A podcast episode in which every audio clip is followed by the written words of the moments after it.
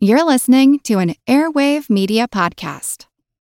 Hey guys, it is Ryan. I'm not sure if you know this about me, but I'm a bit of a fun fanatic when I can. I like to work, but I like fun too. It's a thing. And now the truth is out there. I can tell you about my favorite place to have fun Chumba Casino. They have hundreds of social casino style games to choose from, with new games released each week. You can play for free anytime, anywhere and each day brings a new chance to collect daily bonuses. So join me in the fun. Sign up now at ChumbaCasino.com. No purchase necessary. VGW. Void were prohibited by law. See terms and conditions. 18 plus.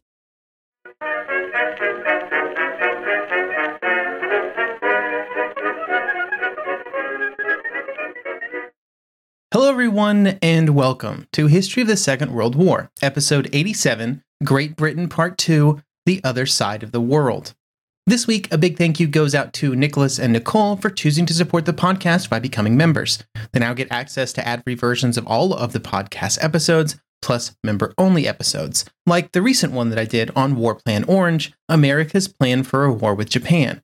You can head on over to historyofthesecondworldwar.com slash members to find out more information. During the interwar years, the British Empire had a serious problem. The empire was larger in landmass than it had ever been, stretching across Africa, the Middle East, Asia, Australia, Canada, and many smaller places in between. For many of these areas, the exact relationship with the imperial possession and London was different than it had been in previous centuries, with mandates and commonwealths making an appearance, but defending that empire had never been a more challenging task, especially in the economic desolation that would at times occur during the interwar period. There was also an additional complication, which we will focus on during this episode, and that was the threat posed by the growing antagonism of Japan, which had been an ally of Britain before and during the First World War. Japanese aggression presented a very real problem for the British military, and most of all the Royal Navy, and it posed a real and meaningful threat to the continuance of the empire in case of war in Europe. This was the view of many British leaders during the 1930s, and one of the reasons that the policy of appeasement was so popular. If there was another world war, it was very likely that the outcome would be bad for British imperial power, even if they won the war. Chamberlain would share this view, and it was due in part to his concerns for the future of the British Empire that he would sort of try to push for appeasement and try to push for a war not to happen. Or as he would later write, quote, Never forget that the ultimate decision, the yes or no, which may decide the fate not only of all this generation, but of the British Empire itself, rests with me. End quote. Today, we're going to take a look at both the threats that the British Empire faced in the Pacific before discussing some of the interactions it had with other nations who had similar concerns, namely France, the Soviet Union, and the United States. Each of these nations would be important in their own way to British strategies in Asia and the Pacific. The primary problems that the British faced were all wrapped around the increasing needs for imperial protection due to the increasing military strength of Japan. After the First World War, the British and Japanese alliance that had been signed in 1905 was allowed to expire, and the two nations quickly found themselves at odds. The rising military strength and aggressiveness of the Japanese during the 1920s and 1930s would continue to increase the threat to British possessions in the area, especially as the Japanese army continued to increase its commitments and objectives in China. How the British planned to approach this problem was deeply enmeshed with their estimations of Japanese objectives and their ability to meet those objectives. The British certainly underestimated Japanese strength in the same way that European military leaders had been underestimating foreign militaries for centuries. It was basically a tradition by this point. And part of that tradition was rooted in racism. They believed that the Japanese were not capable of matching up to the British in technology, engineering, and military acumen. Part of it was also just a lack of information about what the Japanese were building and the capabilities of that military hardware. There's also the problem of how military technology evolved during the interwar period. This would affect how the war was pursued in all theaters, but in the Pacific, it completely shifted how the war was fought in ways that were not present elsewhere. How air power would interplay with the naval war is probably the best example of this, and the ability to project that air power over long distances would be critical to success in the Pacific. But it would take time for the planning in London to fully appreciate the dangers posed by this new technology. But these technological shifts cannot hide the fact that British estimations of Japanese military strength were out of touch with the reality. John Ferris, in the History of Anglo Japanese Relations, 1600 to 2000, Volume 3, discusses one of the errors that were being made. Quote, British observers judged the Imperial Japanese Army's ability to fight a war in Europe, not by their own in Asia, and hence they fell prey to two fallacies of a military ethnocentric nature those of the paper standard and the first class standard. By 1941, they measured Japanese and British quality by the standard of Western Europe rather than Eastern Asia, and assumed that this standard and these rankings would prevail in the third environment, that of Southeast Asia. End quote. I like that quote because it encapsulates both the underestimation of Japanese combat ability and also just a complete misunderstanding of what a war with Japan would be like, especially for British troops trying to defend far flung imperial possessions in Asia. Another factor in British estimations were the events in China. The Japanese army had been doing reasonably well in China, but had also experienced some setbacks against troops that the British ranked far below even the Japanese.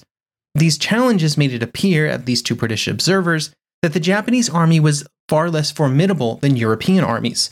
Also, just to reiterate a previous point, racism was a very important factor in all of these assumptions and evaluations. One Royal Air Force assessment would claim that the Japanese pilots were slower witted due to their national tendency to slow thinking.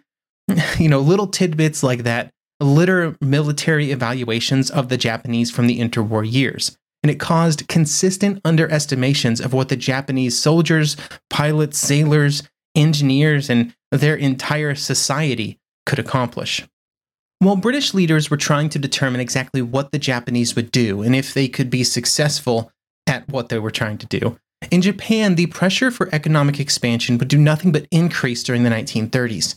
Expansion in Manchuria was driven by economic concerns, and as relations deteriorated with other nations, pressure for further expansion and for greater economic security continued to gain support. This expansion could only come in Southeast Asia, where there was oil and other critical resources that Japan had no other access to. Even before the Japanese military expansion campaigns, they had already begun to expand their influence in these regions through economic advancements. During the 1930s, Japanese companies would pour money into various areas of Southeast Asia, with British possessions in Malaya also being on that list. To try and determine the best course of military action, the Japanese Navy would form the South Seas Plan Committee in 1935, with the goal of determining what would be the best method for military expansion to the south. The committee had to deal with the fact that this expansion would bring Britain into a war. There was really no way around it unless they assumed that the British would just hand over the imperial possessions, which seemed very unlikely. It was also well known in the second half of the 1930s that the situation in Europe was shifting and could provide opportunities in the future. Or to pull from Japanese national policy guidelines from March 1936, quote, careful caution must be paid to possible action by Britain to use another foreign power, in particular the United States, the Soviet Union, or China, to apply pressure on Japan, and we must take advantage, whenever possible, of the delicate political situation in Europe and the political situation in the British colonies in order to expand our national power into the cracks among British interests in East Asia. Furthermore, economic and cultural ties with British possessions shall be intensified in order to check their anti Japanese policies. The position of Britain firmly as an adversary was formalized in 1936, uh, when the British were listed as hypothetical enemies in the Imperial National Defense Policy. This was just making things official, though, because already during these years, Japanese planning was firmly offensive minded in Southeast Asia, a shift from sort of previous generations where this expansion was viewed as defensive expansion during a war with the United States. Even if the British underestimated Japanese abilities, they did still believe that an attack was very likely at some point, and the areas that would be under threat were very important to the empire. For example, in Malaya, the governor of Singapore would estimate that annual exports were around 131 million pounds, with 93 million of those being to foreign countries. Some of these areas also had growing nationalist movements and were controlled by force, with any attempts by workers or citizens to organized resistance to colonial control being handled by the police and the military. It was impossible to completely suppress the growing voices for more autonomy in these areas, And even though there was not a lot of formal power given to the local people, there were calls for reforms which were rising in volume, which was concerning because this is something that the Japanese might be able to take advantage of. Further to the south, Australia and New Zealand would also make it well known that they were concerned about their safety. The question was how would the British military, and especially the Royal Navy, react to a Japanese attack halfway around the world? Well, there were some problems that would have to be solved. The primary problem was that most of British military power would always have to be kept in and around Europe. And this just became more true with the growing power of Germany and Italy during the 1930s. This demanded a greater concentration of air and naval resources around Europe. But defense in the Pacific could not be completely ignored, so it was arranged around two pillars the defense of Singapore and the quick repositioning of the fleet to Singapore. There were two major British cities that could have been anchors for the defense of the Pacific Hong Kong and Singapore. Hong Kong was considered to be too far north and likely to fall to early Japanese aggression due to their advances in China, with Singapore appearing to be far more defensible.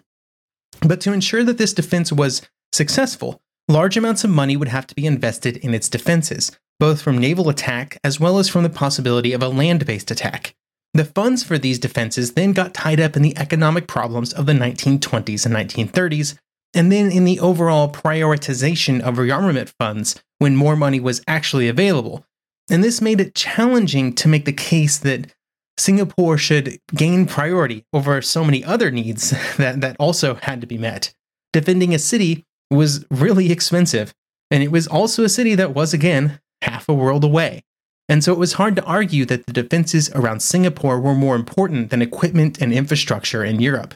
But even with these challenges, Singapore would be a critical point of defense because it would be to Singapore that the fleet would come a sailing.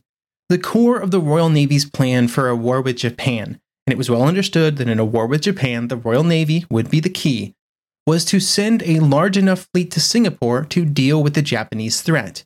The problem was that Singapore was once again half a world away, and it would take time to gather the fleet in European waters and then sail through the Mediterranean, the Indian Ocean, and then to Singapore. In 1937, the estimated time from the point that it was ordered to when the fleet would arrive was around 50 days. Singapore had to hold out that long, and then it would be transformed into the Royal Navy's main base in the Pacific. The number of ships that would be required for this move to Singapore varied throughout the years, especially as Japanese naval strength continued to grow. There was also the problem of Germany and its growing naval strength, and the fact that it appeared more and more likely that the Italians would enter the war against Britain, which would make the Mediterranean very dangerous. This all meant that by 1939, planning still officially listed moving the fleet to Singapore as the response to Japanese aggression, but other concerns were taking precedence. Would the fleet have actually been moved to Singapore in, say, the summer of 1939 if the Japanese attacked Malaya at that moment? Well, the official response before that time would have been that yes, you know, it would have moved there to protect imperial interests in the Southern Pacific. I personally find it very hard to believe that at a point of great threat in Europe, a large portion, almost the entire portion of the Royal Navy, would have put on its summer best uniforms and sailed for Singapore.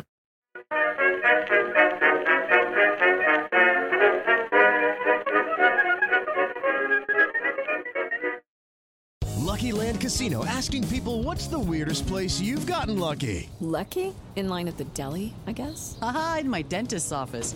More than once, actually. Do I have to say? Yes, you do. In the car before my kids' PTA meeting. Really? Yes. Excuse me, what's the weirdest place you've gotten lucky? I never win and tell. Well, there you have it. You can get lucky anywhere playing at LuckyLandSlots.com. Play for free right now. Are you feeling lucky? No purchase necessary. Void where prohibited by law. 18 plus. Terms and conditions apply. See website for details. Want to learn how you can make smarter decisions with your money? Well, I've got the podcast for you. I'm Sean Pyles, and I host NerdWallet's Smart Money Podcast.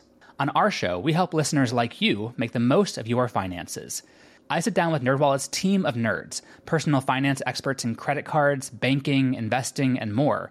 We answer your real-world money questions and break down the latest personal finance news.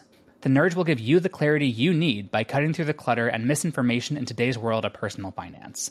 We don't promote get rich quick schemes or hype unrealistic side hustles. Instead, we offer practical knowledge that you can apply in your everyday life. You'll learn about strategies to help you build your wealth, invest wisely, shop for financial products, and plan for major life events. And you'll walk away with the confidence you need to ensure that your money is always working as hard as you are. So turn to the nerds to answer your real world money questions and get insights that can help you make the smartest financial decisions for your life. Listen to NerdWallet's Smart Money Podcast wherever you get your podcasts.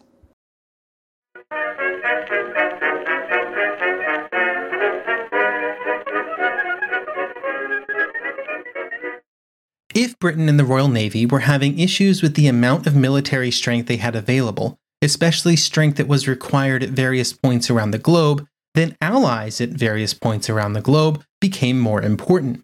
In Europe, no ally was more important than France because so much of British calculations were based on assumptions about how much of a war with Germany France could shoulder and how much British support would be needed. During the 1930s, relations with France were not always perfect, both nations knew that their interests lay together, but there were many disagreements about the best path to ensure that those interests were met. For example, during the Rhineland crisis, which we discussed back in episode 33, the French were pushing for a stronger response to German military moves, which the British urged caution in the face of. This resulted in a rejection by the British cabinet of sanctions on Germany during March 1936, due to concerns that this would simply antagonize the Germans. There were also powerful voices within the British government during this time that could best be described as Francophobes, and certainly did not like or appreciate what the French were trying to do, especially after the change in situation in the Rhineland. Here is Lord Cranborne from the British Foreign Office. Quote, Without the demilitarized zone, France cannot in fact effectively fulfill her obligations in Central and Eastern Europe. We should merely be bolstering up a position which cannot be maintained. It is frequently said that France is becoming a second rate power. That is not true. What gives color to this suggestion is that France is at present biting off more than she can chew. If her sphere of influence was limited to Western Europe and Northern Africa, she would remain a great and powerful nation, but she cannot effectively spread her influence further. The great power of Central Europe must inevitably be Germany. End quote. The Rhineland crisis would in some ways mark the zenith of the anti French position, because over the next several years, the relationship between the two nations would solidify, due primarily to the actions of other nations. France would choose to retreat from multiple other commitments almost solely due to relations with Britain, against Italy during the Abyssinian crisis, and then during the Munich crisis. Meanwhile, in the aftermath of Munich, and with war appearing more likely almost by the day, steps were taken in Britain to bolster both the real and moral support provided to France. Conscription, which for the first time was set up during peacetime in April 1939, was put in place, and it was an important part of British military preparations for war, but was also something that France had been advocating for over the previous months. When it was implemented, the British commitment to the continent appeared to have increased, as it was likely that the destination for those new troops would be France. This was an important counterweight to the growing public and official opinion in France during late 1938, which, to quote from the British ambassador in Paris, was that France could only rely on Great Britain to, quote, fight to the last Frenchman.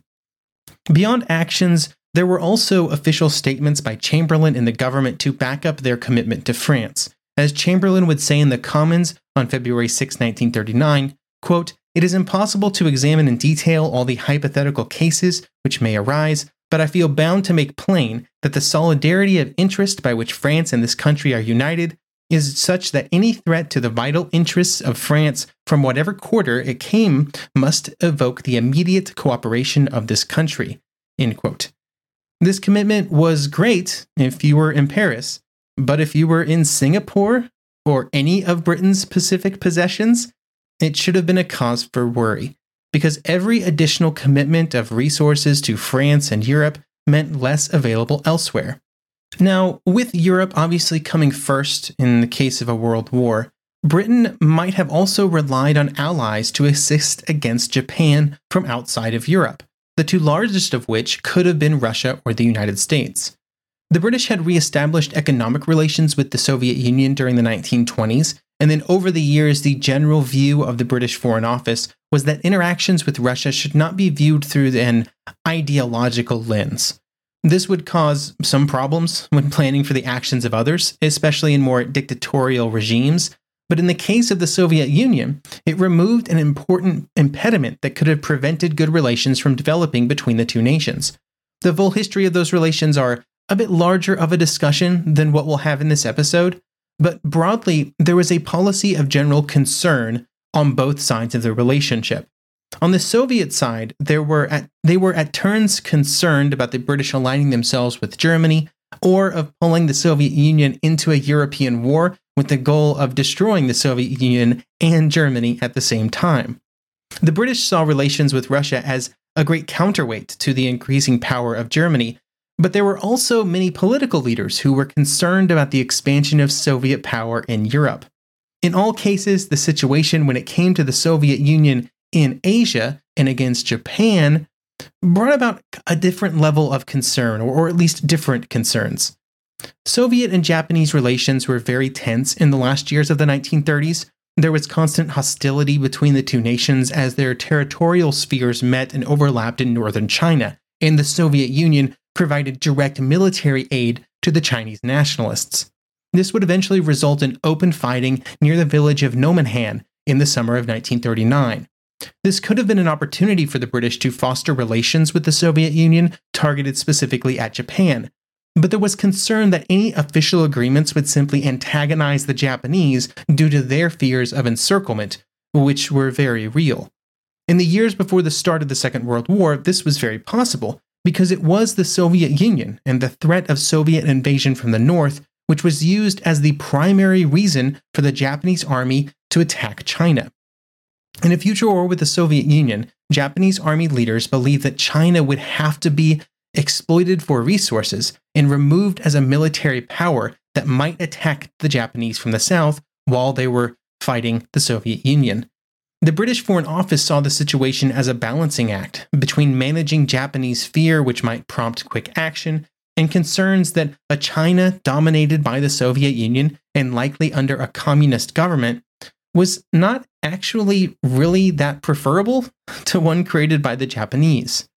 The general British reluctance to form firm agreements with Moscow would be a constant frustration for the Soviets, and the inability of the two sides to come to an agreement any time during the 1930s and even right before the start of the war would be one of the causes for the Molotov Ribbentrop Pact and the alignment of the Soviet Union with Germany, at least for a short period of time. The most valuable possible ally in a war with Japan would be the United States. Relations with the United States were generally good, but due to the fact that there was no official agreement between the two nations, it was also impossible to really count on the commitments from Washington. As President Roosevelt would say in 1934, quote, even if an individual president like himself entered into a formal understanding which might be effective during his tenure of power, no one could guarantee that the successor would take the same view.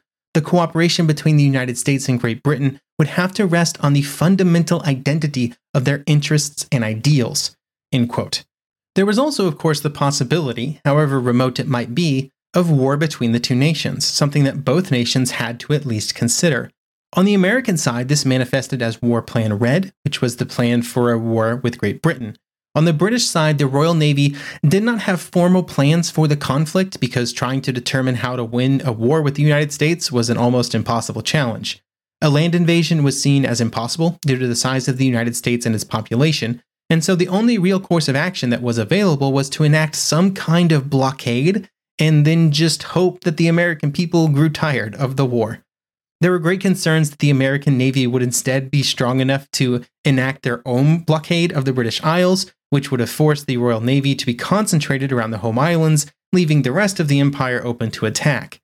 These plans, based almost entirely on information from 1921, made it clear that a war with America should be avoided at all costs, and in general, an open conflict between the two nations never became a real possibility. Instead, the interwar period would be full of instances where the two nations worked together in both of their best interests, especially in the naval sphere around the naval conferences and the naval limitation treaties. This cooperation would grow deeper during the 1930s, although it was slow going, at least in the view of the British Foreign Office. Most importantly for British plans in the Pacific was the fact that the Americans were just as concerned about the Japanese as the British were.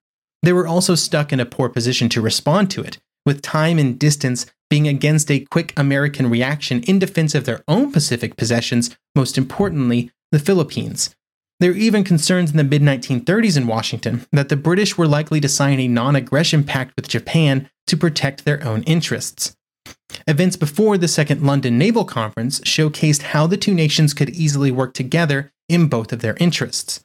Before the conference even officially started, the two nations got together to discuss how they were going to approach the conference, especially as it related to Japan. The most important piece of the agreement was around both nations agreeing that they would pursue a joint policy around any adjustments to the naval force ratios that had been set up at the Washington Naval Conference in 1921. At that conference, Japan had been provided with a 60% sort of limit of the naval tonnage of the United States or Great Britain in several classes of ships. They also agreed to both share information that they gained from conversations with Japan before and during the conference. Eventually, the Japanese would lead the conference as they were very unhappy when it was clear that a fundamental revision of the framework of the treaty was not going to happen. This was a known risk before the conference began, and the Japanese exit sort of ended 15 years of limited naval building and really forced the United States and, and especially the British to rethink the naval balance of power around the world, especially as it related to Japan. But after the end of the conference, the general spirit of cooperation between the two nations continued. With the continued rise in Japanese antagonism, war seemed more likely than ever before. This cooperation would never result in any kind of formal treaty, which was not really politically possible in the United States at the time. Instead, it would just be present in all kinds of informal agreements and actions. For example, both sides provided the other with unprecedented access to its ships and facilities around the world. There would also be efforts to ensure that the two navies could work closely together when required. In early 1938, agreements were made that would allow for the sharing of communication codes and some cross training of communication personnel. I'm not sure I can think of an action that could be taken that more clearly stated that both nations plan to work closely together in a future conflict. This was also the assumption made by the Japanese government, as summarized here by US Foreign Secretary Hull. Quote, the predominant view in the Japanese Foreign Office is that the US and Great Britain must be considered for all practical purposes in connection with the Far Eastern situation as one unit and Japan cannot take aggressive actions against the interests of either nation without eventually becoming involved with the other. End quote. While better relations with the United States was an important step towards facing Japan, it in no way solved problems inherent with geographic positioning. But by 1938 and 1939, the growing threats in Europe required imperial interests around the globe into a secondary place of concern. Next episode, we will look at something a bit closer to home for the British, and that would be their plans for the Mediterranean, as they reacted not just to the changing relations with Italy, but the growth of air power and Italian military strength in northern Africa.